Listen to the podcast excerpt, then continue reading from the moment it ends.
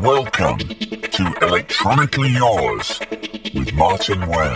Hi, it's Martin here, Electronically Yours, as always. Uh, today's guest is quite an extraordinary person. He's come from uh, a similar kind of background to me. He's a bit younger than me, but um, a lot of similarities in our uh, creative paths. His name is Richard Norris, most famous for The Grid, I suppose, and he's one of the earliest progenitors of the UK acid house scene. Jack the Tab. The grid was with Dave Ball, who's uh, obviously an Electronically Yours alumni. And uh, they had 10 hit singles, uh, Swamp Thing being the most famous, very popular uh, thing. He had a band called Beyond the Wizard's Sleeve. He's done collaborations with all sorts of people, ranging from Joe Strummer, Capital Brothers, Franz Ferdinand, Bryan Ferry, Genesis, Marc Almond, Genesis P-Orridge, Midlake, he's very interested in um, ambient music. His, his current thing is ambient music, in fact, largely. Um, he does a thing called Music for Healing, where every month he composes 20 minutes worth of healing music. And uh, his latest ambient album, which is about to come out, it's really good. Um, he's a DJ as well, of course, and he performs live all the time. He's done many things. He's collaborated with Robert Fripp, for instance. He's done soundtrack work. He did the official. He's a journalist as well, and he's a writer. He, he's written for. He's written the official biography of Paul Oakenfold, and you know, generally, uh, all-round interesting guy. So here he is, Richard Norris.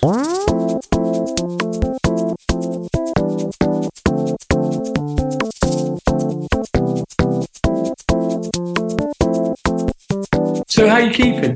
Good. All right, I'm all right. I've had COVID, which hasn't been good, and it's meant I've cancelled about seven gigs, which is a bit annoying, but uh, but it's okay. It was quite mild, but um, I'm uh, I moved um, I moved to the country about a year ago to to uh, to Lewes in uh, East Sussex, where in fact we moved here before, but we moved back to London and then moved back out here, and I've um, just built this lovely studio, which you can uh, uh well, Yeah. your, your your listeners won't be able to see, but you, you you'll be able to see a bit of it, which is great. It's just uh, the first first, first time I've had a nice kind of soundproof room, and uh, it's um it's it's great, really. So I'm just mainly uh, walking the, walking on the hills with the dog and uh, making squiggly noises in the studio. Oh, nice, nice. Um, thank you for uh, sending me the link to the um, to the ambient album, oh yeah, yeah, great. which I think is that out now. I'm a bit confused. Uh, it's, it's coming out in um, February. Yeah, so yeah. Well, all, all I can say to the listeners is, I, th- I mean, I'm not saying that because you're here. I probably wouldn't have, obviously, if you're not sent it to me, I wouldn't have heard it. But um, I think it's one of the most beautiful ambient albums I've ever heard. I just think it's absolutely outstanding. Thanks very And much. uh, you're talking to somebody here who is a big fan of that genre. Um, and of of course, I'm sure we're both heavily influenced by Brian Eno in this respect.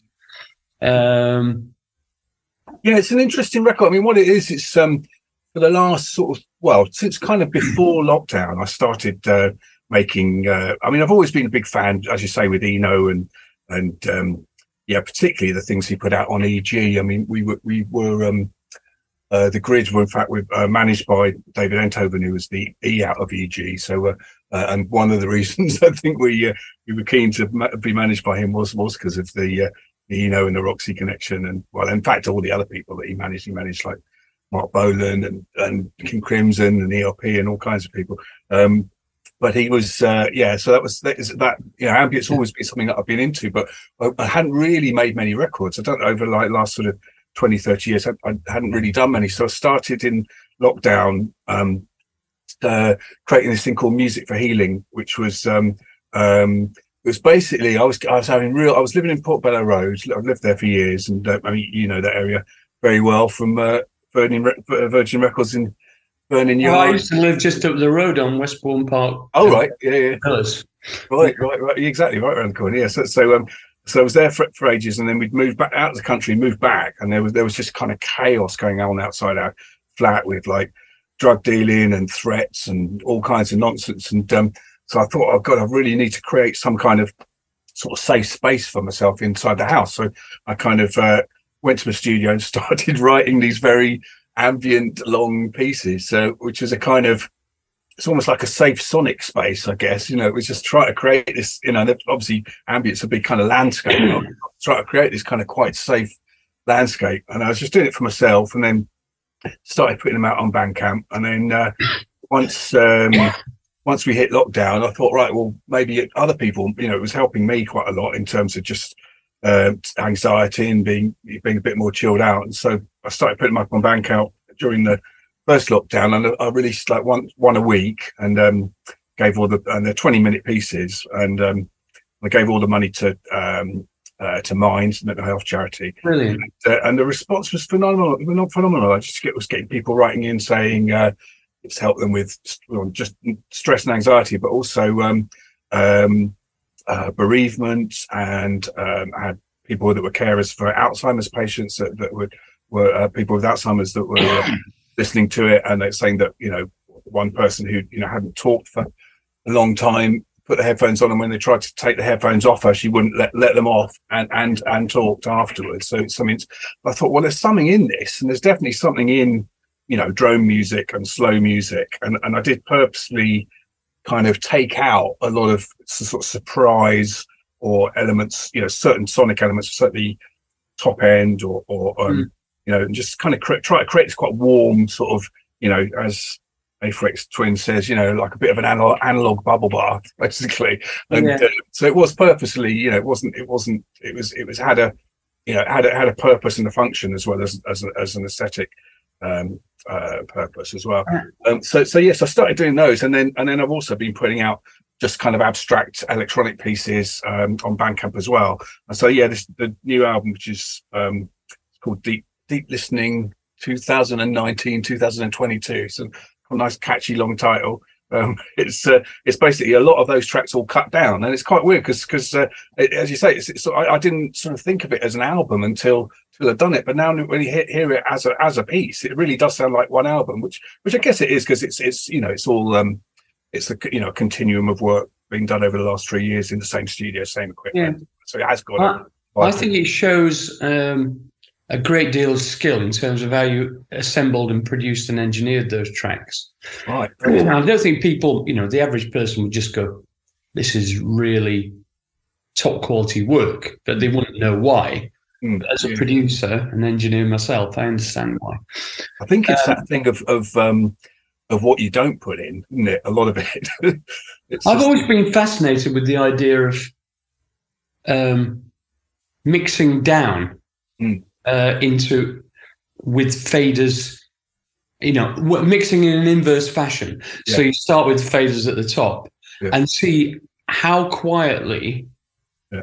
you can, rather than working on pushing things up mm. on a mixing desk, pulling things down on a mixing desk seems to work with ambient music very well. Definitely, definitely. I mean, I've I find I'm a I'm a bit of a maximalist, really. I like I like all kinds of music, all kinds of art, all kinds of different things, and all kinds of ideas. And I always have lots of ideas. And so for me, it's like, you know, some people say, "Oh, he has loads of ideas," but you know, only a few of them are great. And and I absolutely agree. I think only a few of them are great, but I have to have all the ideas and then kind of pull back and pull back and pull back, and then you know, three out of ten might be might be worth using or something. And and that's definitely the, the approach that I do with the, with music. But um, and and I always for me, it's more like you get to a point in a mix where you know the mix is working when you start taking stuff away and it's and it's and it starts sounding better. And I, I, love that bit when it's like aha that's a real you know the eureka moment in the middle of the mix when you're going okay this is this is you know it's going the right direction. And um, except for these ones I did I did start by m- making a few rules as well. I kind of thought right okay well you know it, because you know as, as you'll you'll well know you know yeah. the um there's you know you've got every sound available to you at your fingertips instantly you know which is co- compared to how it was you know years ago that's such a it's a different thing but it, which is an amazing thing but it also can be a bit of a burden because it means you know in terms of what you do what choices you make it's there's so many it can be a bit overwhelming. So with with this i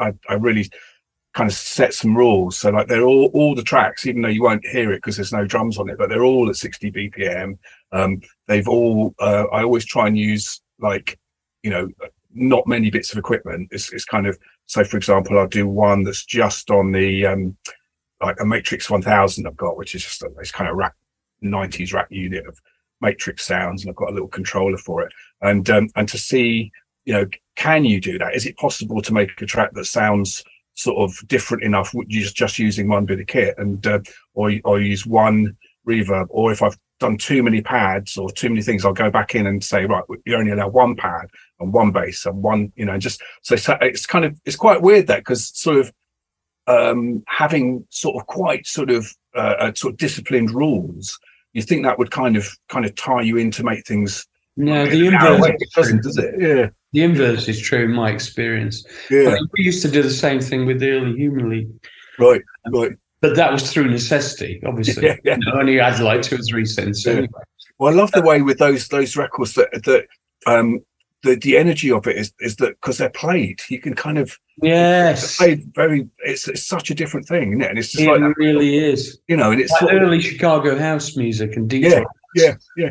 I prefer to like the fully automated stuff later. Right. I mean, at the time, we didn't know. We thought this was like machine like craft Kraftwerk robots, you know, completely on it. But but it's only now, and we've heard we're so used to things being quantized and exactly in time. I remember, I remember um, uh, Hugh Cornwell and the Stranglers talking about uh, some early um, uh, electronic music that was using sequencers, and he said uh, he didn't like it because it was also in time. He said you could. T- uh, hold the vinyl up and see the grooves because then they look very e- uh, even and equal yeah, which is and uh, and I think it's true that some things do get lost. I mean, even with um, you know, with lots, you know, things like um, Heart of Glass by Blondie. I mean, when they're sort of doing that, and it's got this old lovely, um, I think it's like a CR78 Roland drum machine on it and stuff and stuff. But they did, you know, it was all done by kind of, you know, putting in the bass drum one by one, and it's it's. Uh, it's uh, it's it's amazing that the slight differences. You know, we need that as as human beings. I think, don't we? I think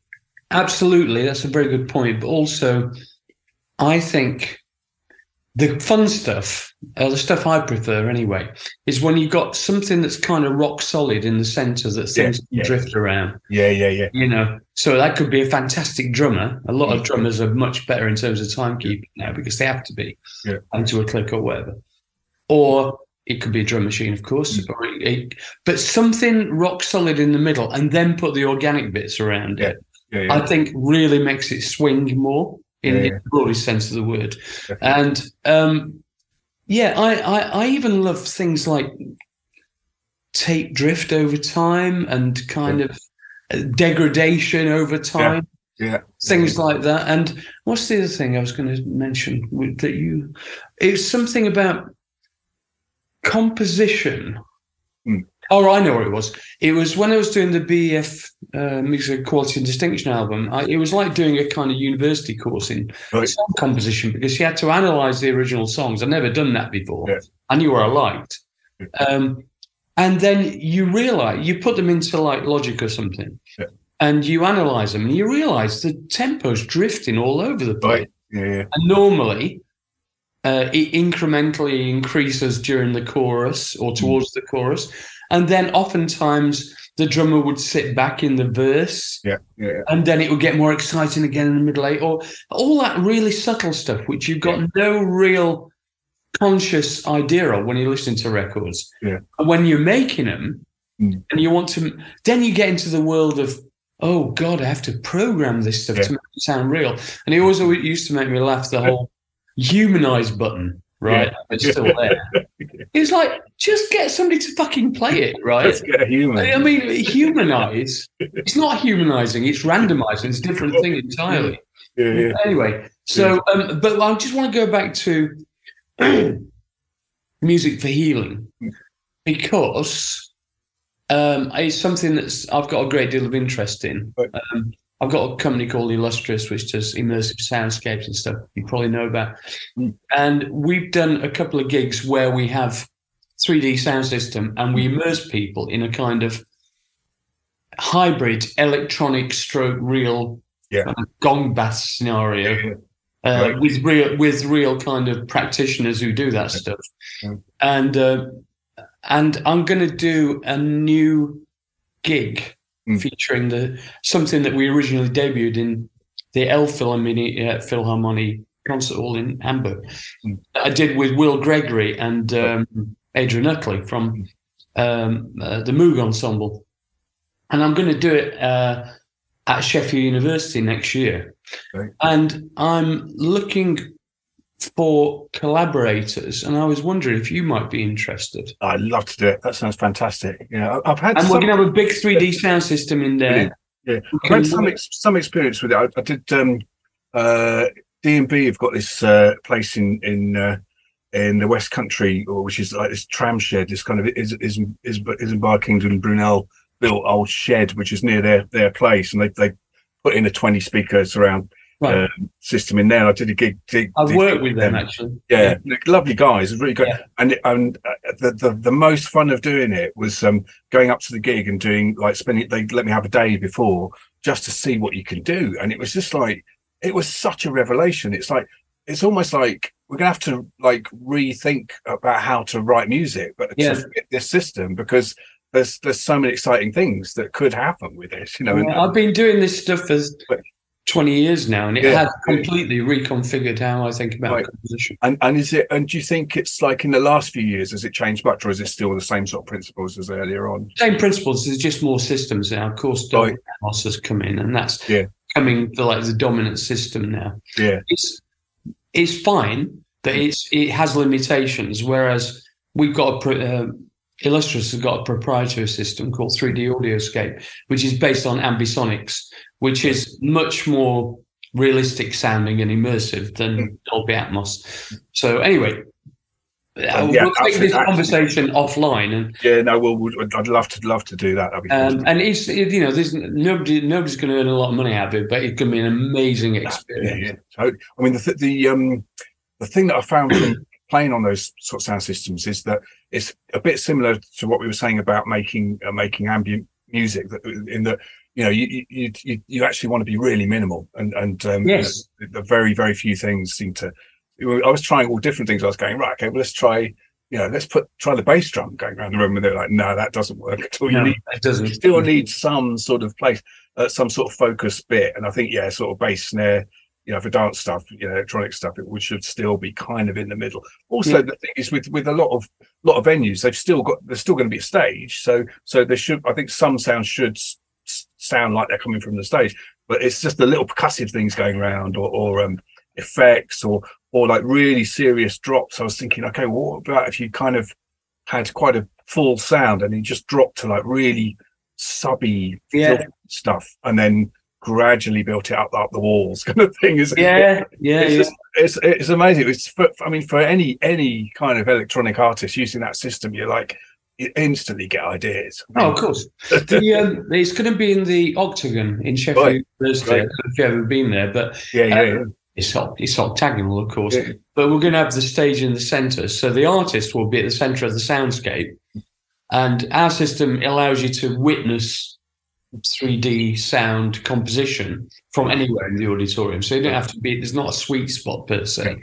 Um, anyway, we'll talk about this offline. Um, the I just think that we need to address between. I mean, I'm saying humanity needs to address the function of music and sound as and its healing properties. Yeah. Because uh, whilst we look at it, as you just mentioned earlier, from a kind of global, you know, macro perspective, Mm. there are literally things you can do that will potentially heal the body.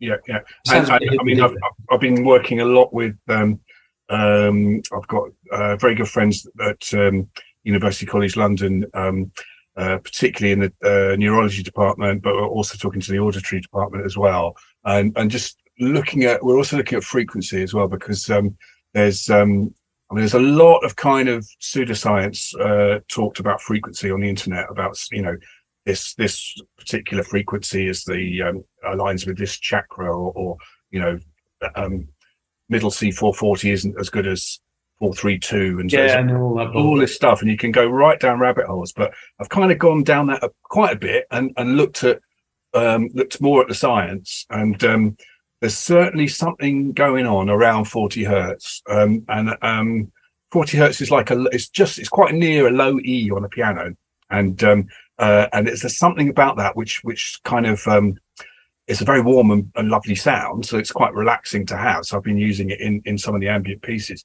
um but um, so I found this guy called Dr. Lee Bartel, who's on he's on YouTube. There's a great TED talk that he does about about 40 hertz. Um, and he studied um, studying this with, with um, um, Alzheimer's patients and um, lots of different uh, people in hospital, and uh, we're looking at how quickly they uh, got over uh, post-operative treatment. Um, and it found that 40 hertz was was, was helping. Um, certainly, uh, with some Alzheimer's patients that, that, that were doing it regularly over a period of of months, um, the Alzheimer's wasn't getting any worse, which which was uh, you know it wasn't it wasn't getting particularly better, but they were they, they were you know they could hold conversations and, it was it wasn't um, uh, he wasn't deteriorating, and so, so just just that alone is an amazing thing. And his his theory is that um, that the brain, I think it's alpha state of the brain uh, is goes in um, 40 cycles uh, per second, so 40 hertz. Um, so when you're firing, when your neurons are firing uh, right, it's at 40. But sometimes with people with uh, dementia or Alzheimer's, some of their brain is is firing at 40 and some of them is firing at 15 or something like that and that's where the problems occurs. But it says if you actually feed you know um, a signal of the 40 hertz back in in by the ears or, or via via light signals um, then that there, uh, the, there can be some brain entrainment and the brain will kind of recognize that that signal and then kind of correct itself. And um, it's so his his um, it, it's it, it's ongoing studies but it's seems really interesting, and it's like it's the only thing I found where where you can say, okay, well, you know, if if we can kind of quantify and qualify this, we can actually say, yeah, this is it's not music therapy. This is music medicine. You know, it's, it's no, of course, different different thing. And and I think that's it's, it's, it's an early, it's very early stages of that, but I think it's um it's really exciting. I, I mean, I think I think people kind of know. You know, I mean, the the, yeah. the, the mean, people, I say, people write when I was doing the music for healing stuff, which I'm still doing. I still release a track every month, and um, I've been doing for the last few years. Um, but um, you know, people write in. You know, I don't really need like to go to have a kind of scientific proof that that, that it's helping them because they're they're telling me it's helping them, and um, for me, that's that's kind of enough as a as a as a human. You know, that someone writes and said thanks. You know. Um, uh, my wife gave birth to uh, to your music or something. It's just oh. such an amazing thing. Things like that, and the people, you know, helping people over bereavement. I mean, for me, it's like, you know, uh, did, uh, with the grid, we did top the pops five times, but this is like so much more rewarding than that. Yeah, it's, it's a different thing, but it's an amazing. It's such an amazing thing to have. Kind of, uh, for me, it's just to have purpose for your music. It's, it's, it's you know, after, you know, I mean, you must find the same thing after so many years to just to kind of keep focus. I mean, obviously we love we love it, but but it's great to actually then think, oh well, actually this this could serve people. This could help people. I mean, obviously yeah. music does aesthetically, and and, it, and it's it, it's people will tell you that. I'm sure it emotionally supports people. Yeah, yeah, yeah. And that can be lyrics as well as music. Quite. I, I, have something to share with you, which I think you'll find interesting. I did a a project with a friend of mine called Alexis Kirke from University of Plymouth. Right. He's a head of a department down there, and they were doing a they were doing a festival about al- uh, Alzheimer's and dementia, uh, where they were uh, they were asking artists to create pieces that related to hmm. uh, uh, those things for an audience of Alzheimer and dementia sufferers and their carers. Yes. So I'd already had a bit of experience, so I created a piece uh, called uh, I can't remember what it's called. Anyway, it was based around the idea of memory, mm. and uh, based on uh, some previous research that was saying that you know Alzheimer sufferers in particular, if they were played music from their youth, it would, it would reactivate certain areas of their uh, mm. cognitive processing. And um, so I thought, well, why don't we, why don't I create a three dimensional soundscape based on the kind of things that would have been popular yeah. around when they the ages they were, which was kind of 30s, 40s, 50s kind of music, but actually featuring lyrics that mentioned or referred to memory as well.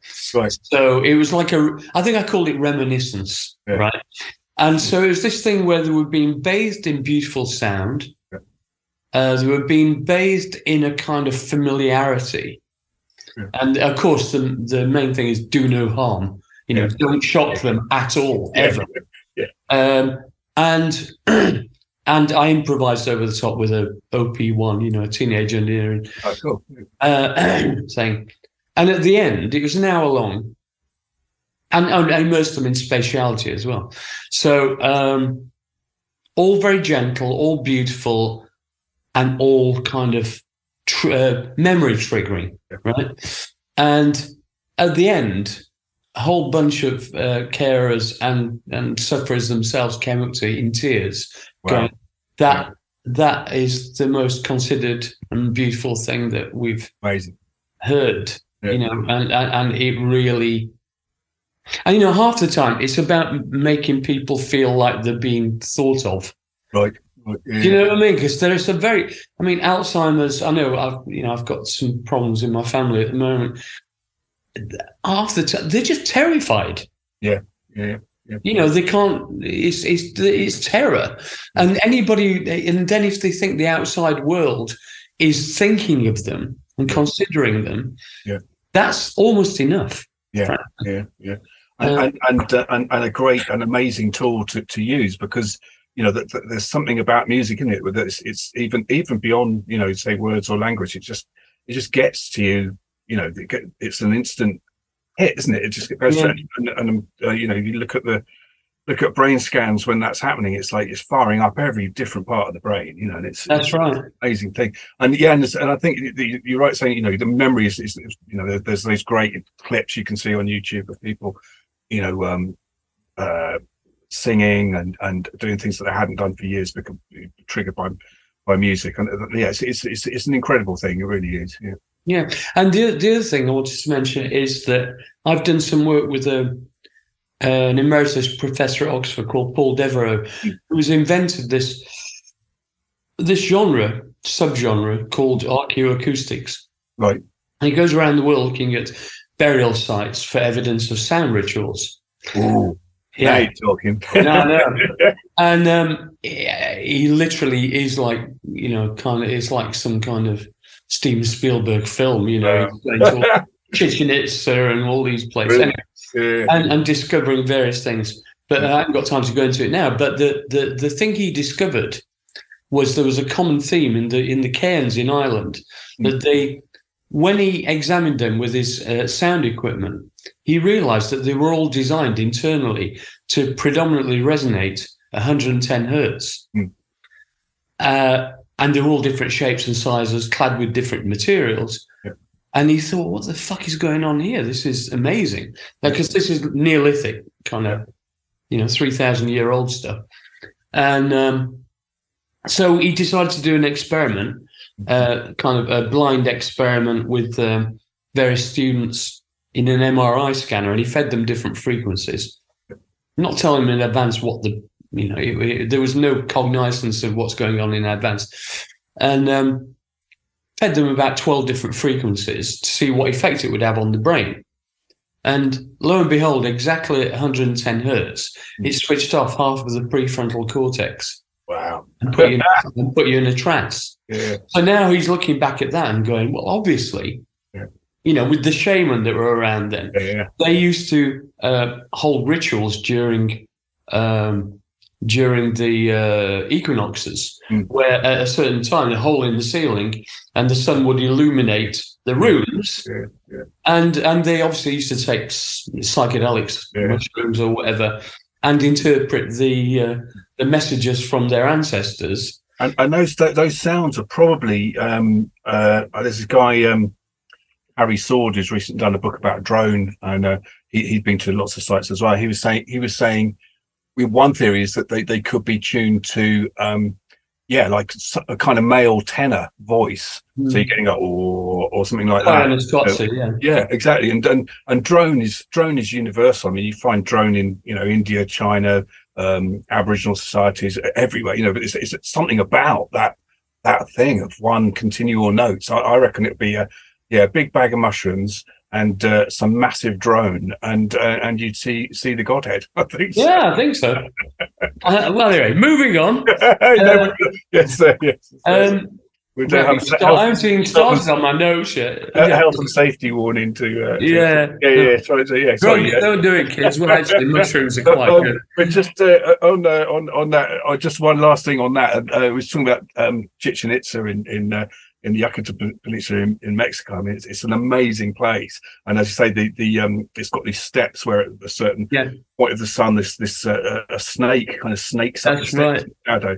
But um, my favourite thing about going there was. Um, the, the guy that took us around um, clapped at one point, and the sound of a kind of hawk came back across the thing. Like, bird, yeah. Oh god, how did they do that? And it's like, yeah and I they think, designed it to do that. did they design it, or was it, or did they find it later? It's all like it was really, but it's like that was just incredible. Just Have this- you ever seen it online? There's an early recording of a Quetzal bird right? compared to Oh, that sound, and it's Oh, wow. exactly the same. oh my god, You, yeah, can that- see, you can see it on YouTube.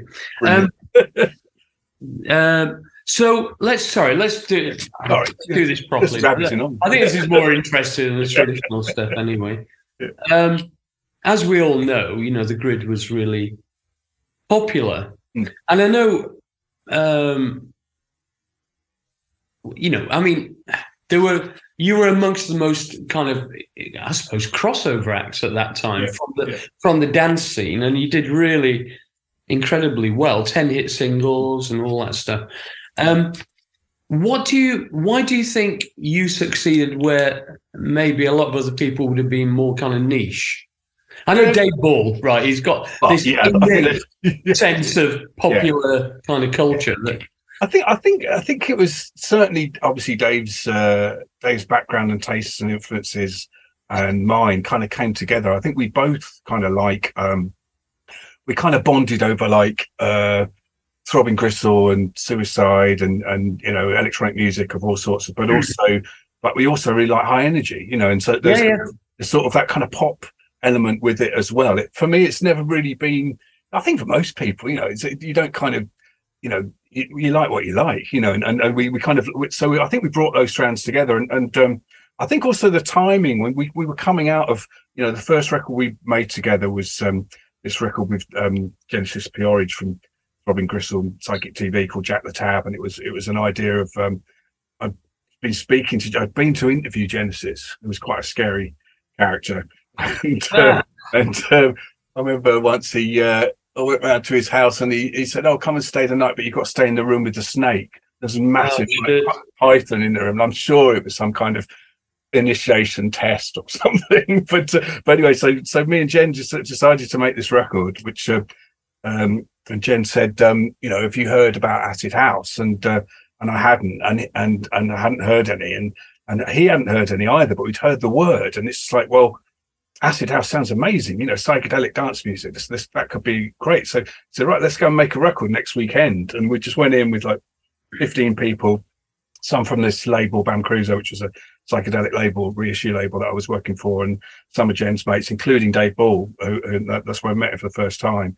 And and we made this record in two days. And uh, Jen had this uh, rule that every track had to be made and mixed in an hour.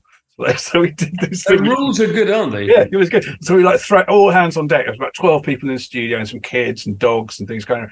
And we made this record, and it's it was great because I think it's about uh, when you've got when you've got to make a record for an hour.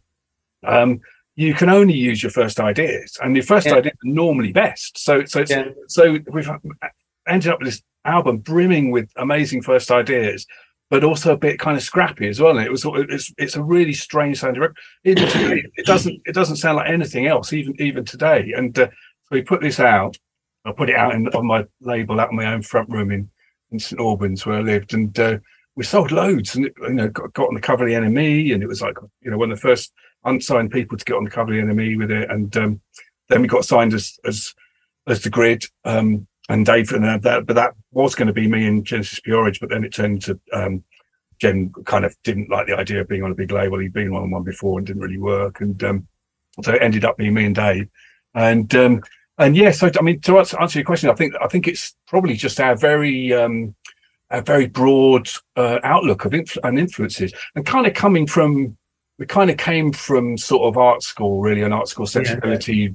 Rather than like a generic dance sensibility, we weren't. I mean, you know, we like soul, but we weren't. I mean, obviously, Dave was a massive Northern Soul fan, still is. Um, but but you know, we weren't particularly soul, you know, soul boys that just love soul. We, we also like craft. Mm. We also like same with me. Yeah. yeah. exactly. I mean, you know, it's a it's it's a it's a thing, and I, I think that's why, and I'm sure it's say, say why why you guys were successful as well because it's it's just kind mm. of bringing bringing dance floor sensibilities, but coming from art school. I think you know I've been um, I've just recently been uh, uh, comp- uh, doing some sleeve notes for a, a like a a box set of like a hundred uh, I think it's like six LP box set of 100 of the best sort of mid 60s psychedelic records. Um, oh my god, it's my favorite period. Yeah, which, we, which, we, which we cut. Well, psychedelic soul, I really like. Like, well. yeah, oh, yeah, yeah, yeah. Norman Whitfield, etc. Yeah. yeah.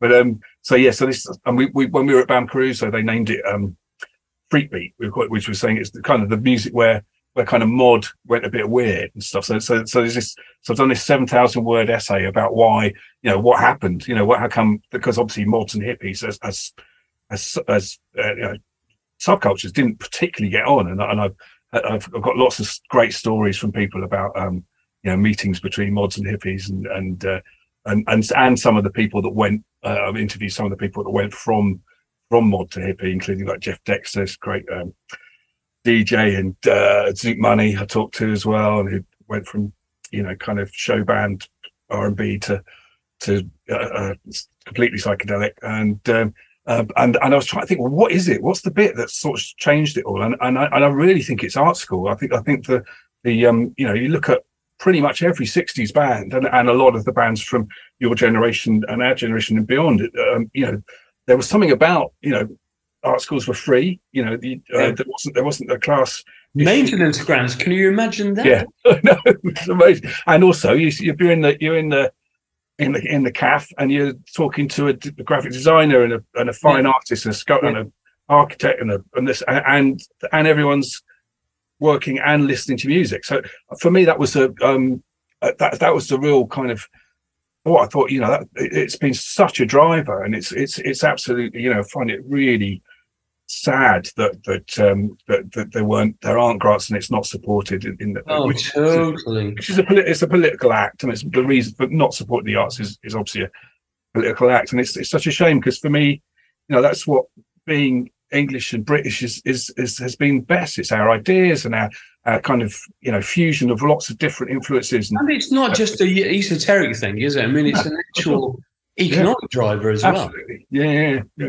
You know, lest we forget, we one of our strong suits has been creativity yeah. economically. Yeah. And the, the, the I'm sorry, oh, triggered me now. No, we will we'll go politics. But I mean, the the Tories in particular seem intent on destroying independent thought. If they if they're like you know they're not only destroying independence, they're trying to like shut down the opera. I mean, it's quite it's it's across the board. but, yeah. uh, it's, it's very. They don't want anybody thinking outside the box. Right? But but that's but I mean, I think there are you know there's there's there's different histories of of of the UK, you know, and, and one of them is, you know, there's obviously there's the history of of wars and and who who won and power, but there's the history of ideas. And in terms of the history of ideas, you know, we're one of the richest places, and and, and it's it's I find it is so, you know, it's so disheartening when that's being being attacked, and also when when the idea of of uh, of where we live is is taken over by the ultra right, right wing as well because oh, they, they don't represent me or anyone I know, you know. So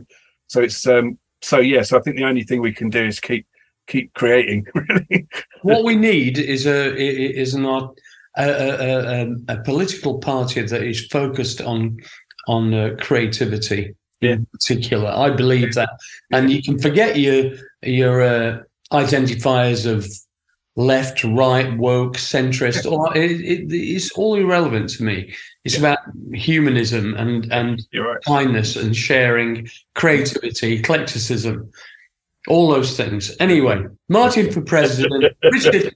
Richard for president, etc. Um, I just want to go uh, ask you a bit about your journalism career. Yeah, yeah. Because you're obviously a very erudite chap. Um, and uh, tell me what, what your relationship is with uh, journalism.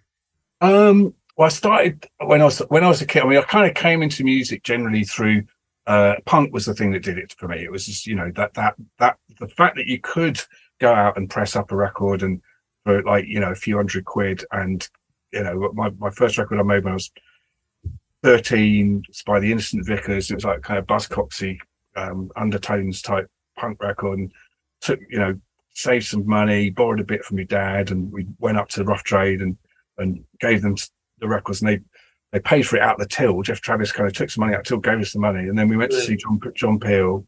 This is about 1979, I think, probably 1980, and uh, and he played it the next night, and I was like, wow, 14, you know, 13, 14, I think. Wow.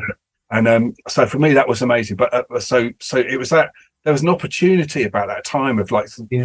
the just post punk time and being a kid. And so the first bit I got into, I got I was starting doing a band, but the first thing was um was writing a fanzine. So I wrote this fanzine called 99%, you know, photocopied it, sold it for 20p to me mates, did like 100 copies or whatever. But um but the amazing thing was we could we kind kind of talk to, you know, we would just cheeky kids, you know, It's DIY ethos, isn't it? We do the Yeah. same in Sheffield. Yeah. and and, and, and really enthusiastic. Re- I was really shy as well. Though I was kind of like I was sort of forcing myself to do this thing. But we try we like write to the Clash, you know, and say, "Will you do something?" And they would, you know. And it's like, and it was like it was amazing. It was it was something because we were the kids. You know, it was Yeah. like something about that. Well, the kids were enabled, weren't they? At, Yeah, that, yeah. at that moment in Yeah. time. and that's just yeah, so lucky. They're a new constituency. Yeah, and it's so lucky to be, you know, three years before we would have got shown the door at EMI or whatever. You know, it just wouldn't have been able to do it. And uh, you know, it wasn't until you know, Scritti Politti and Desperate Bicycles and the first people, you know, putting out seven-inch singles, and even on the Desperate Desperate Bicycles single, it had like all the details of how to write, how to do it. You know, this is where you get it pressed. This is what you do. And there, yeah, that network that emerged out of Rough Trade and Fast and you know all these other people around the country. Um, was amazing. So, so yeah, so I started um, with that. You know, we interviewed, interviewed the Clash and the Damned, and started writing that, and it was purely, you know, just to because we were excited about it, really. And then, um, um, then I started working for this this psychedelic label, um, Bam Caruso, um, which kind of came out of our local DIY scene, and um, uh, and we started reissuing stuff. We'd put out like the Left Bank and the Seeds soundtrack for the Prisoner, and we did these uh, compilations called Rubble, which were like um, all kind of UK one-off singles where there'd be these bands like Wimple Winch or something who'd have like this incredible two or three tracks, but then disappear completely. But so we'd reissue all these these tracks, a bit like Lenny Kaye's um, Nuggets. Really was was was the was the kind of first one to that we really looked up to, and um, so we started putting all, out those. And then then we um, then we uh, we put out a magazine called um, called Strange Things Are Happening, and um, we did a few issues of that, and that was really um, it did really well. We were kind of up to like ten thousand copies on it uh, per issue, um, with the help from John Brown, the guy that did uh, Viz. He was really helpful for us us Okay. and um and it did really well and it was kind of it, it's sort of you know you'd have something on you know the man from uncle next to something on alan moore next to um you know history of you know bleecker street folk music uh, and then some you know interview with wire or something and it's just all these things together. And it was kind of kind of precursor to mojo and uncut really just that kind of very sort of fan based idea of anything that was cult and interesting. And um so we did that for quite you know and i interviewed loads of people for that um uh, including one of them was was Genesis P-Orridge Psychic TV, which kind of started me uh, working with him and uh, and the Jack the Tab records. So so kind of and then from that I kind of I was taking the magazine up to um up to the music papers, to the NME and and Melody Maker and, and Sounds and and I was um, just trying to get some interest in the Bam Caruso records and and our, and our magazine. So I'd go up there quite a lot, but being I don't know, you know, probably 20, 21 something. I'm still really shy. I found it really quite massively intimidating to go into the NME office at, at the time. You'd have like Steven Wells there shouting and James Brown putting the phone down on the people. And it was quite scary. And I'd had a few, I had a few sort of friends there, Helen Mead and Jack Barron, who were my, my mates. I could go and speak to them. And this was, this was sort of about 1987, middle of 1987. And so, uh, so Acid House was just about to hit, and we we'd made the record. In fact, we made the Jet Tab album before we'd even been to any of the clubs because they kind of weren't there. Like Shoom was about to start, and Paul Oakenfold was starting um, uh, Future and um, Spectrum, and uh, and Nicky Holloway was doing his thing. So it was just just about to kick off. And um, so I was going to the NME pretty much every week, saying you've got to cover this. This is like this is this is our punk rock. You must you must cover this. And it took them probably nine months, I think, to do it. I think that the first full coverage of it was was um, July '88, um, which uh, which um, and I badgered them so much that uh, they put me on the cover, in fact, Ah. and and gave me a column to write about Acid House every every other week. So uh, you know, it's like I'm sure James Brown will completely disagree and say, no, no, no, we had it covered before. And they there were things. I mean, there were certain people. Stuart Maconie was writing about techno, and Paolo Hewitt was doing quite a lot of stuff, and Roger Morton, and there were people involved.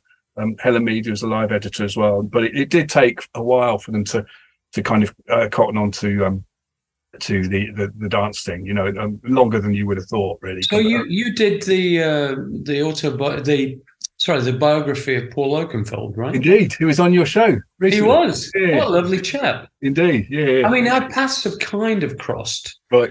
Yeah. before because um, our manager used to manage him for a short period of time. right, right. But I never actually met him, and so Yeah. it was a real joy to, to spend time with him. Uh, tell us about Paul. What, what's your view on him then? I mean, Uh, well, I mean, it's it's interesting because you know, be, coming for people from the kind of that that saw his trajectory from the kind of superstar DJ era, it can look a bit kind of glitzy and and Yeah. uh, hands in the air and and all- and and VIP and all that. But I mean, I kind of knew him from you know he started um, very early on in, in hip hop. He was he was promoting um, Run DMC and um, and Champion Records, and, and very very early on he was doing all kinds of interesting things. He, you know, he, uh, he you know uh, Will Smith. He was one of the first you know uh, um, Fresh Prince records, Fresh Prince Jazzy J he put out early on, but he was always very very on it, very uh, as a yeah, you know, and um, and and certainly was that was the case with the early house stuff. Um, and it was always, I mean, the thing that I always think about about Paul is that he's he's um, a massive, massive music enthusiast, and that that comes before anything else. And he'll and and not only that, he's he's just a real doer, you know. And it's it's like I, I don't know, I know anyone that can kind of take those ideas, all those those like late night ideas. You think, well, wouldn't it be great if we could do this and if we do that, and actually put really put them into practice. And he's he's incredible at that. it's very interesting. I've, I've now uh, started to build up quite a repository of people who were very popular in that period. And Right. uh, in fact, coming out uh, on Friday is James Lavelle. Right, right, right. uh, Mo Wax, you know, and, and um, you know, you, at the time, it, the, it all just seems to be but there's this big club of DJs, right? Everybody knows each other and blah blah blah, and you just get a bit resentful about it. You think, oh, I'm not part of that club, you know. but now I'm looking back, I'm going, that was that period's version of what we were going through, what I was going through anyway, with punk, post punk, yeah, totally. Yeah, yeah. so uh, I- I've got a lot more respect for it Yeah.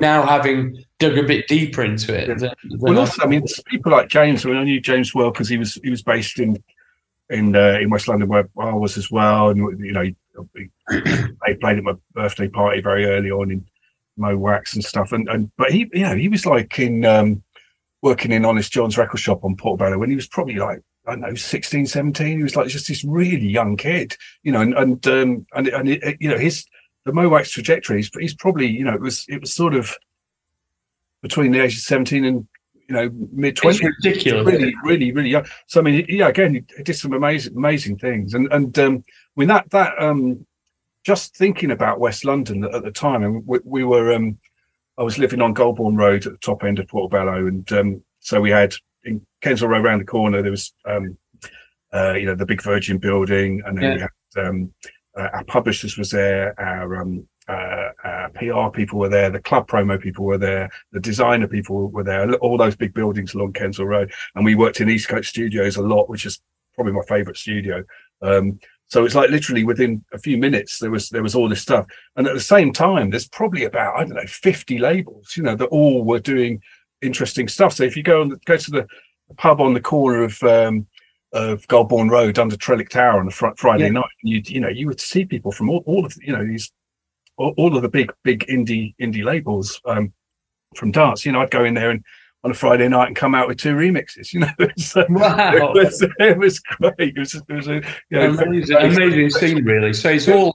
I mean, it's it's it's a bit of a cliche, but a lot. And the most powerful connections are the physical human connections. totally. We've lost a lot of that with the Zoom world. And look at us running. Yeah, but yeah, we have lost it. But then also we wouldn't be able to do this either. No, it's- that's true, It's, that's it's, true. Uh, and internationally and all the rest of it. Okay, tell us about your Moog collaboration? Yeah, well, we we um obviously big fan. I'm sitting here with my lovely uh, Mini Moog. I'm, I'm, I'm sure my my American uh, friends would say it's meant to be Moog. It rhymes with Vogue. You know? Oh, right, but we're like, we're, yeah, I, I, it's very hard, isn't it, for, for us Yeah. to, to, to, to stop calling it Moog. But um, but uh, yeah, so um, we were um, uh, we were friends with Paul Smith, who ran Blast First uh, label. He was, you know, managed Sonic Youth and put out Butthole Surfers and all kinds of people.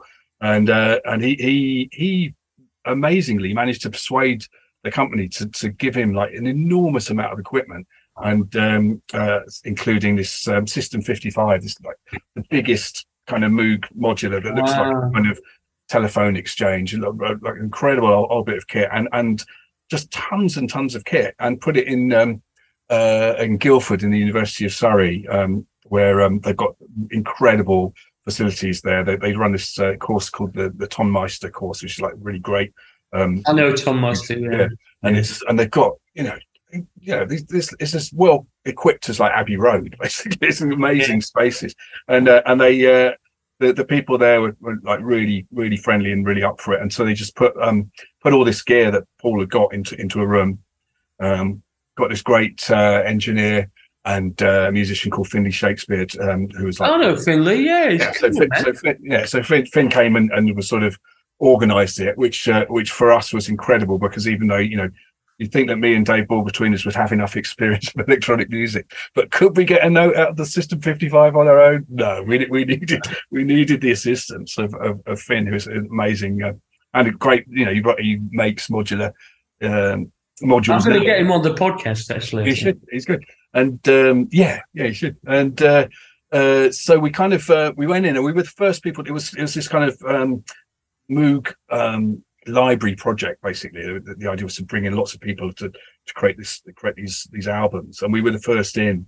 And uh, and the gear was kind of arriving around us for the first Wow. few days. So it was setting up all this stuff, and there was things like you know just boxes and boxes and boxes of Moogerfoogers, which I've still got a, a few here yeah, yeah. these, things. And um, um, and it, yeah, it was just it was it was an incredible experience. Just mainly just working on this beast of a machine, this enormous kind of black thing with loads of knobs everywhere, and you know, and as I say, we needed our fantastic technical assistance to work out what to do. But it would um, it was there was just certain bits of it. There was a corner of it um, which is just it was just a filter bank. It's just called this fixed filter bank, and uh, you could put like sequences through it, and you you just tune the frequencies, and all these overtones would come in, and it would be Right. the sound of angels. You know, just Yeah, yeah, yeah. There's something about um, that old seventies kit was um, it just felt it didn't really feel like it felt very organic. It didn't, it didn't feel Yeah. like you know man versus machine. It, it felt like we were sort of doing this thing together where you know like changes of uh, you know you'll know this from uh, trying to get these things in tune but if there's changes of temperature in the room that Yeah, these yeah.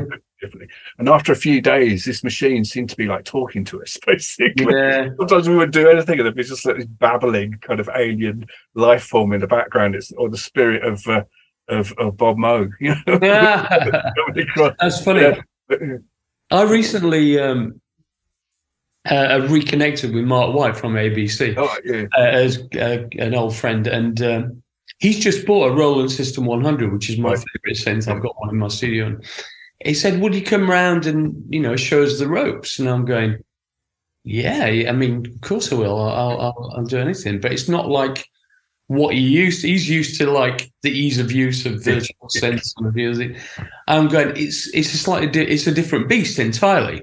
So I spent two or three hours, and he, at the start he, he got his phone out. So I'm going to video this. I said you're going to get very sore arms because it's going to take, a while to actually get something sensible out of this. And and what um, the big takeaway from it after a couple of hours was, and I'm sure it's the same with the Moog Moog experience, is it encourages improvisation. Yeah, yeah yeah And so, and and you don't have. Uh, well, this is it's true for me. I don't know if it's for you, but I when I when I approach that machine, it's like it taps into whatever mood you've got Yeah. on Yeah. the day, and I don't have an endpoint in mind. Yeah. It's like there are so many beautiful, radical possibilities. And this idea about uh, no illegal connections, which they used to say in the manual. so you can plug anything into anything, right? And you couldn't do any damage, at least. It might not make a noise. But, and at the end of it, he was completely bamboozled. He said, My God, I've learned a new way of creation. Yeah, yeah. No, You know, it's not really about uh, technically selecting, you know, it's not like multiple choice, which is what we're given with a lot of virtual synths now. I think I think the other it, it just it completely grounds you in the now because Yes. you can't you can't go oh well, that's quite a good sign I'll, I'll come back to that because you never get it No. so you've got to like uh, uh, we learned very early on to like be recording at all times Absolutely. you, you, you'll try and get it back and you never will and and that yeah that absolute on the fly thing is, is fantastic for um, for improvisation well that's kind of why I love electronic music the fact that you can you know, I'm not a you know a great pianist or guitarist or whatever. I'm it, I'm definitely more of a ideas and production kind of person. But but using and abusing the equipment and getting it to do things it wasn't meant to do, and and uh, and just you know using the mistakes or t- turning the mistakes into other things. It just really, you know, that's what I love, and it's it's pro- you know it's probably nearer to, to jazz than it is to to uh, to And it's nearer to the kind of theories of uh, Eno, really, was Yeah, my absolutely. inspiration. You know, that kind of, you know, love the randomness. Yeah. And I regard it as a necessary ingredient. Yeah, I mean, with with uh, uh, it's interesting with Eno works where, you know, as you say, it's, he's he's he's got absolute theories for it. Like then you listen to the tracks and they're like beautiful. They're really human. So he's managed an incredible way of of, you know, using the theory, um, you know, in such a way that he just creates these kind of clusters of of beauty. And um, and I, and I kind of like. I, I mean, I, he's he's probably my, you know, most formative influence in terms of ideas and and, and the music I, I love and his singing. I'm, I'm a big big fan. Um, but I, I, I do find his later more AI stuff doesn't quite have that same thing because you know because because you, you you you can hear the human element uh, as well as the brain. It- you know, you can hear the heart and the brain and the and the, the things more in the in the early ones. But you know, when but you but having said that, you can also hear that in his stuff that he does that he sings on, and and and, and you can hear the humanity there. But but I do, I do find some of the uh, I've got a lovely box set over over in the corner there of. Uh, of his AI experiments, and, and it's all right, but it does, you know, it's, for me, it's Yeah, not. I'm not- less enamored of that. Uh, of Yeah, that no. I love his early, his yeah, early solo album. I think yeah, it's not, yeah, as well, you know, and um, yeah, I mean, yeah, it was was big. I mean, for me and Dave, both both of us, yeah, big fan, and, and we. Okay. we So we're at the smash hits question go on right. end of things. You're familiar with the format, I'm sure. Um, what's your favourite film? Um, The Shining, I reckon, probably just because of Mm. just just mainly because of when I was seeing it. I I, uh, I was going out with a girl who um we lived in St Albans, so we were quite near sort of um Kubrick land because you know Elstree Studios and. He lived in Harpenden, just up the road, and I was going out with this girl, and we watched watching Shining. And little did I know that her dad was, who was also there, who was quite an imposing figure, and he was uh, big mates with Stanley Kubrick. So I got, Really? got this amazing background in, about he was he's one of the best um, uh, assistant directors that's around. He did lots of Star Wars stuff. He, he was part of the Prisoner. What was his name? He's called David Tomblin, and Right. uh, and uh, he was and he was yeah very imposing. And they had actually had sort of various. I can't I can't quite remember because it's a very long time ago. I think they either had an axe or a or a, a spade that was from the from the in the room as we were watching the thing. And, and it was just you know, so so the the uh, the yeah, the added pressure of having no, not been around to this girlfriend's house before, and her dad being like, and and the just the sheer amazing psychedelic um, horror of the film, you know. Oh, just- so so that was that, that kind of imprinted on me. Have you seen that uh, documentary about about it? Yeah, yeah. Uh, there was a kind of conspiracy theory stuff. I, I like all that stuff. yeah. Anyway, uh, favorite book? Um, oh, a lo- lots really. Um, the the the favorite. I'd, I'd have to give you a massive library, but the the fav- the last favorite book I read was by um, Zoe Gilbert, which is called Mischief Acts, and she writes about kind of strange folk and myth of the country and uh, and of, of the countryside. Is that UK?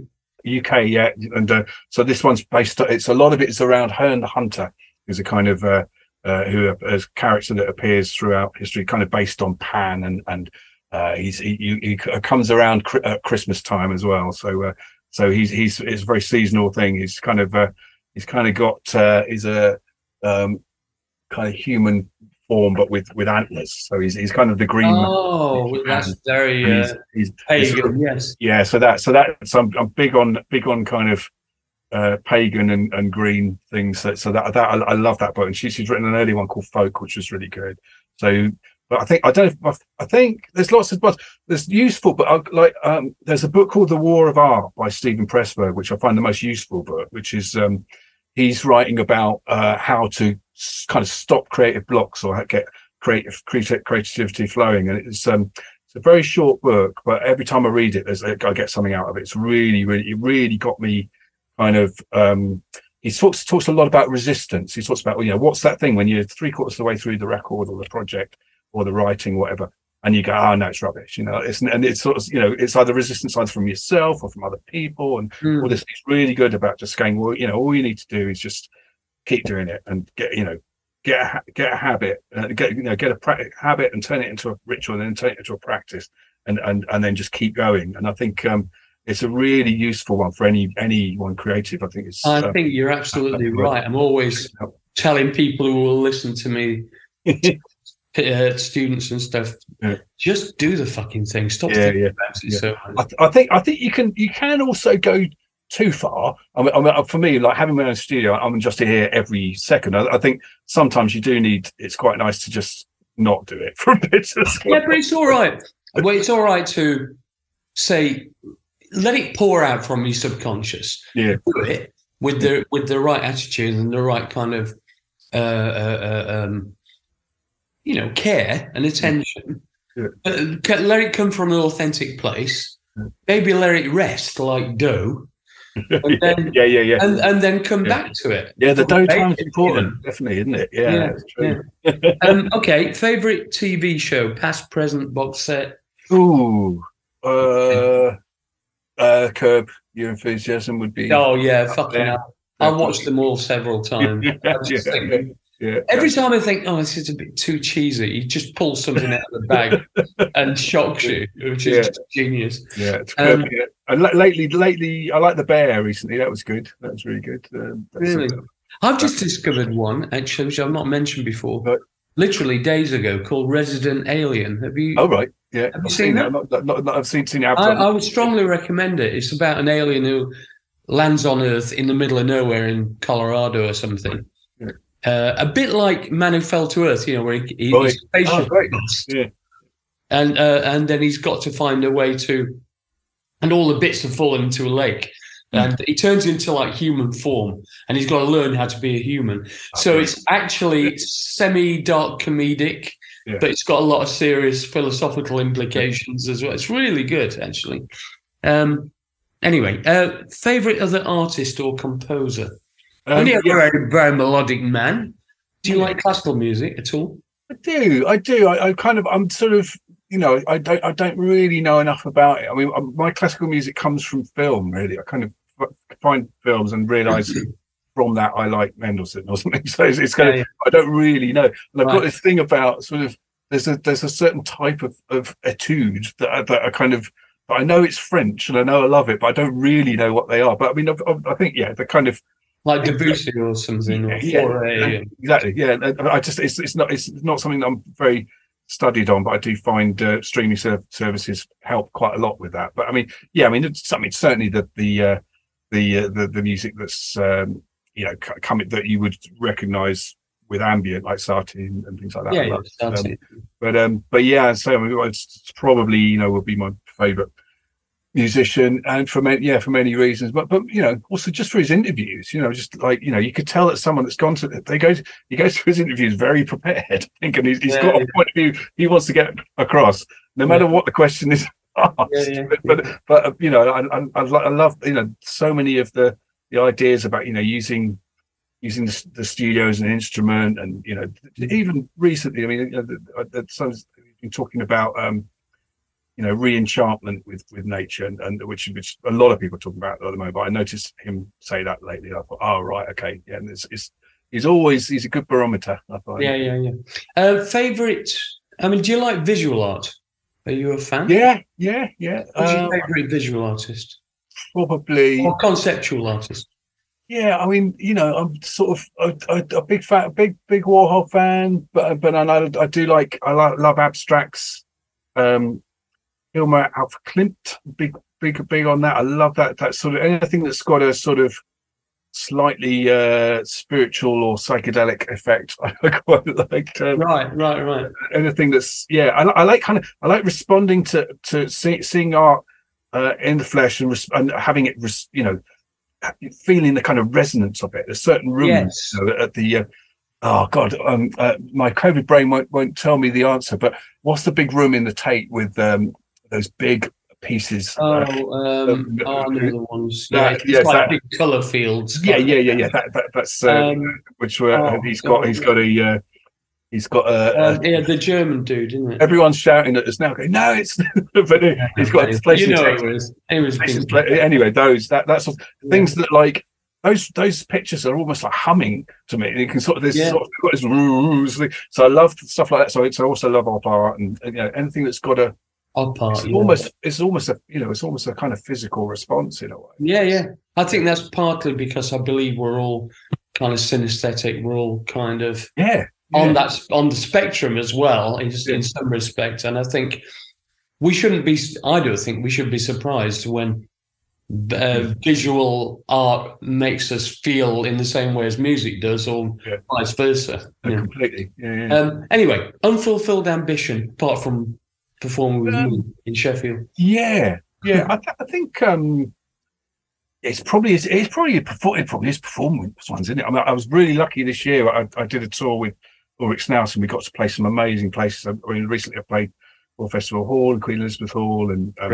Stoller Hall in Manchester. Um, what's the, yeah, God, uh, what's the big one in uh, in um, Gateshead in, in Newcastle? Oh, Sage. Uh, yes, but Sage, and, and uh, so that that was amazing, and it was there's something about playing those places that, that was great. So so I think my I would be wanting to play on bigger stages like that. I'd love to play at the Royal Albert Hall or something. yeah. I, I, I kind of like electronic shows in those buildings. I remember seeing like Kraftwerk there, and it was it was great. It kind of works really well. You know? Yeah. So- Yeah, yeah. and um, particularly that place, the Stoller Hall in Manchester, which is just incredible. People coming out saying, "Was that a 3D sound performance?" I was like, "No, it's just." Right. but they've done some stuff. They put like these tiny speakers on the stage, which were kind of transistory ones, and you could just get the top end. So it had this very almost Oh, I see. 3D thing. And uh, but yeah, so uh, I think the unfulfilled ambition, ambitions are more nicer and bigger halls. Yeah, why not? Um, an epiphanal moment in your life.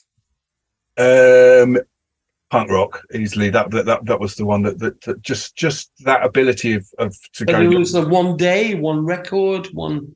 Um, I think going um, being with my mum in um, Marks and Spencers in St Albans, St Peter Street, and uh, her talking to the woman on the till at Marks and Spencers, and she said, "Oh, you, I see you've bought a record there, dear. Um, what is it?" And I pulled it out of the bag. The local record shop called Cloud Seven pulled it out of the bag, and it was a Sex Pistols single. Yeah. the woman on the on the till was absolutely petrified and horrified. And, and I was like, "Yeah, this is good." It's got the word sex in it.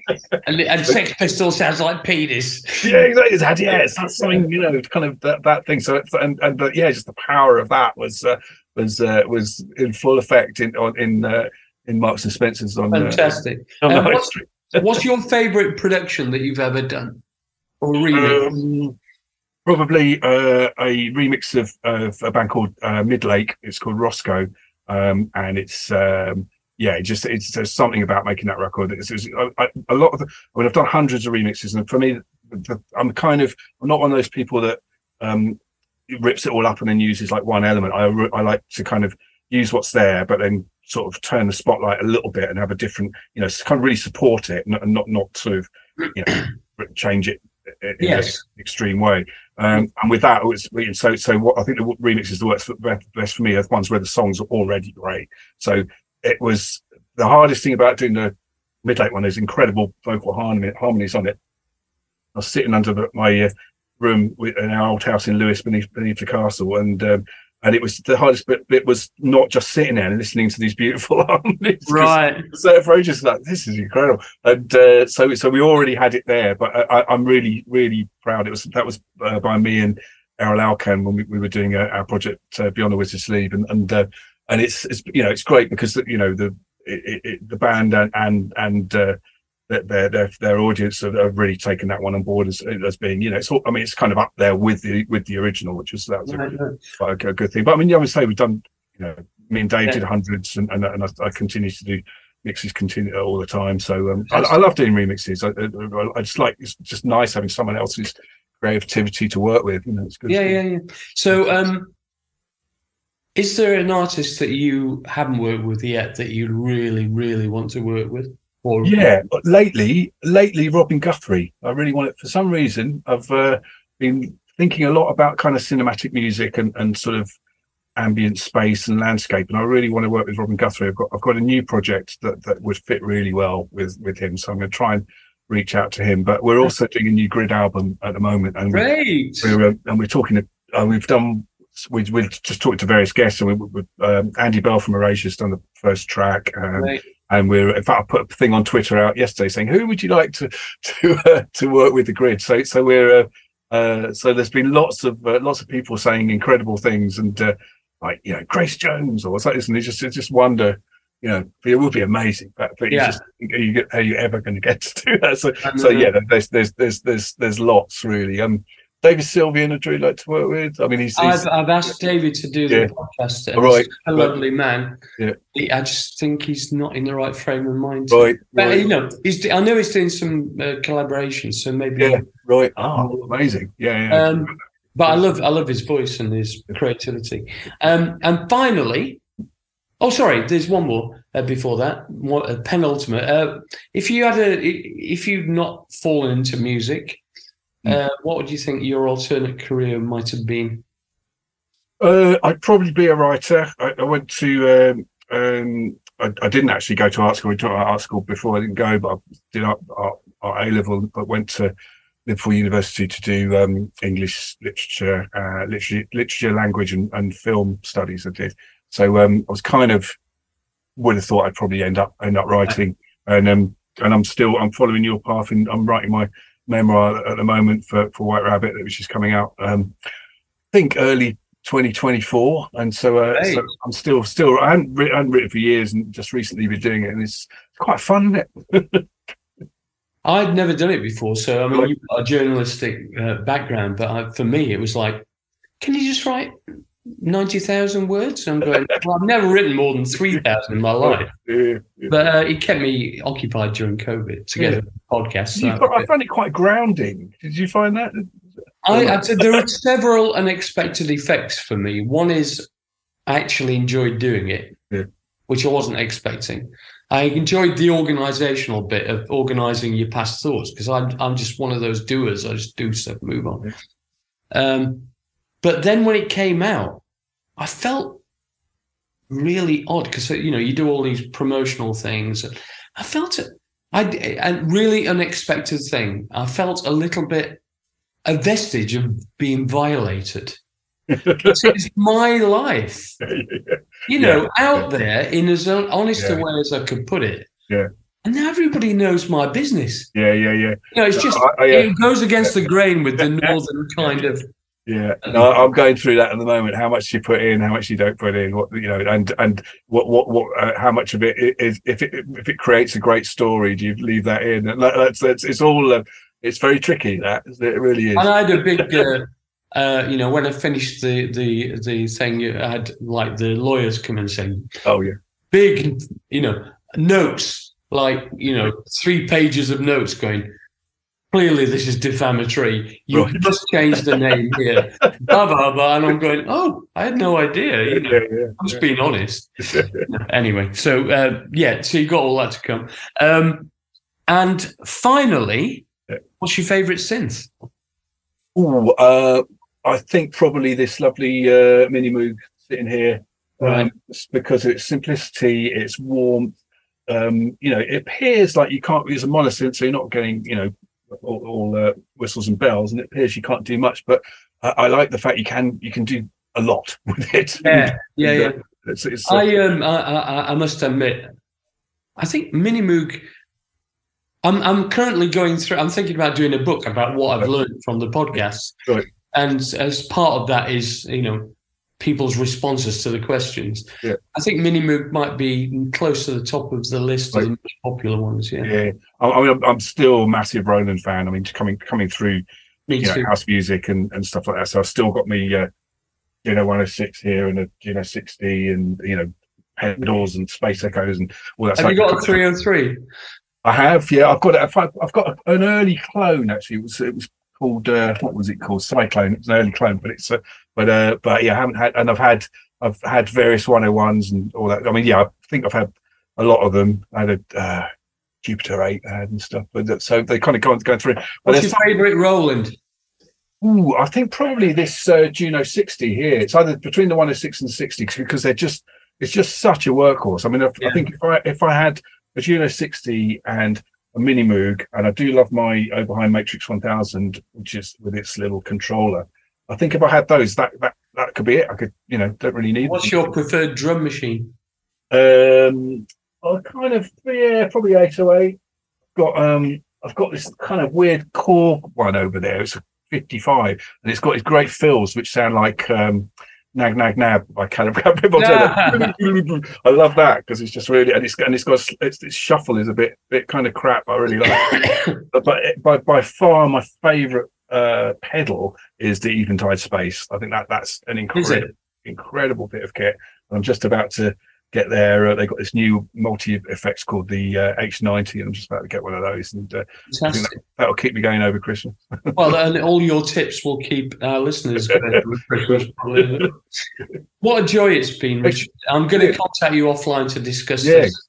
But it, Sheffield it, it's- it, it, felt like about five minutes have gone by. Really. I know, but it's, you know, because we're kindred spirits, aren't we? So, but thank you for doing this. I really appreciate Fantastic, great, and thanks for having me on.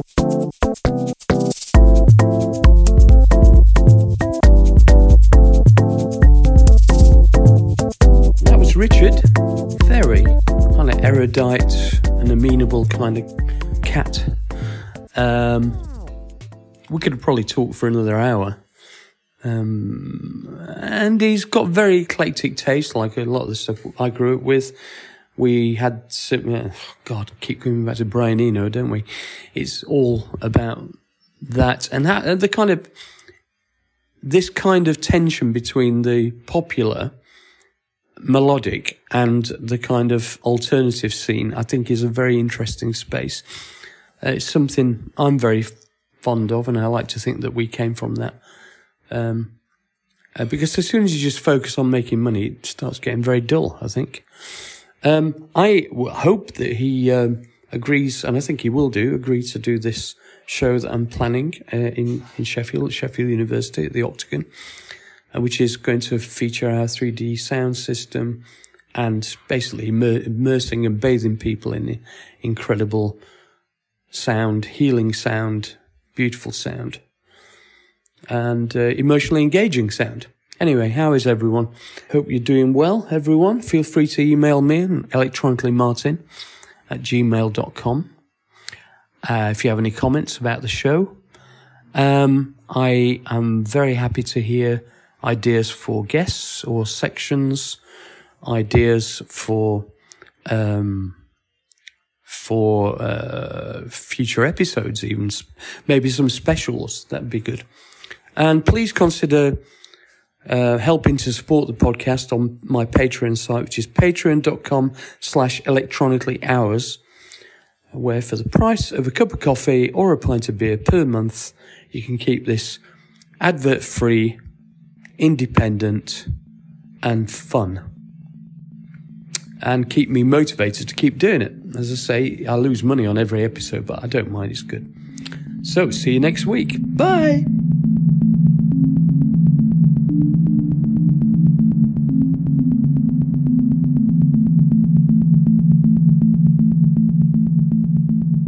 Uh, this is Steve Gumtow. Hello, Martyn. First off, thanks for such a wonderful show in Boston recently. It was great. Sorry for how they set up the chairs and tables. After the show, I made it a point to join your Patreon site. Thank you. I wish more people would. Your it will help me. Your podcasts are such a great look into the lives of your interesting guests. Just finished the Stephen J. Lipson one. All have been great. Only suggestion I could hope for would be Alan Wilder. Cheers and stay well. Steve Gumtow. Pronounce Gumtow. Okay, not Tow. Hello, Martyn. This is from Jeffrey Barker. Hello, Martyn. I just signed up on Patreon for the price of a cup of coffee a day. Yay! I love Electronically Yours. My favourites so far are the interviews with Glenn, Will Sargent, and Pete Wylie. Your interviewing style is superb. Uh, I recently was lucky enough to attend Heaven 17's performance at the Birchmere in Virginia, USA.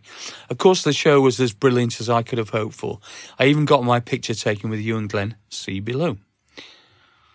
Uh, unfortunately, I confess I had eaten a cannabis cookie and consumed some beers during the performance, which might explain my embarrassingly bizarre facial expression in the picture. Don't blame me. I am a huge fan of BEF and Heaven 17.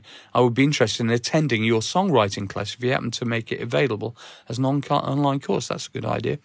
Please forgive me for being gauche. I would like to share a couple of my own instrumental sketches. I realise that you are certainly busy, so my feelings won't be hurt if you don't have time to listen. Keep up the fine and dandy podcasting. Jeff, aka J. Marlin Barker, Alexandria, Virginia, USA. Thank you, Jeff. Rachel G. Davis. Hello, Martyn. I started listening to your EY podcast on a whim as I wanted some interesting podcasts to listen to while working from home most of the week in my fairly dull admin job. I watched the first BBC documentary, Synth Britannia, about a couple of years ago, and it's been insightful to listen to some of the people who featured on that documentary, as well as the podcast with La Roux, Gerald Casale, and Carrie and David. On the topic of podcast guests, you may have already had these suggestions. Uh, Sam Battle, Look Mum No Computer. This museum is not obsolete. He's the guy who created an organ out of Furbies, has given a TED talk and runs a synthesizer electronic museum in Ramsgate. Number two, Porij. They're a synth pop, synth pop, synth pop club band from Manchester. It would be cool to get a perspective from a currently active band in that general genre, considering how much the music industry, industry has changed since the start of the pandemic and since 40 years ago. All the best with the podcast, Rachel from Nottingham. Thank you, Rachel.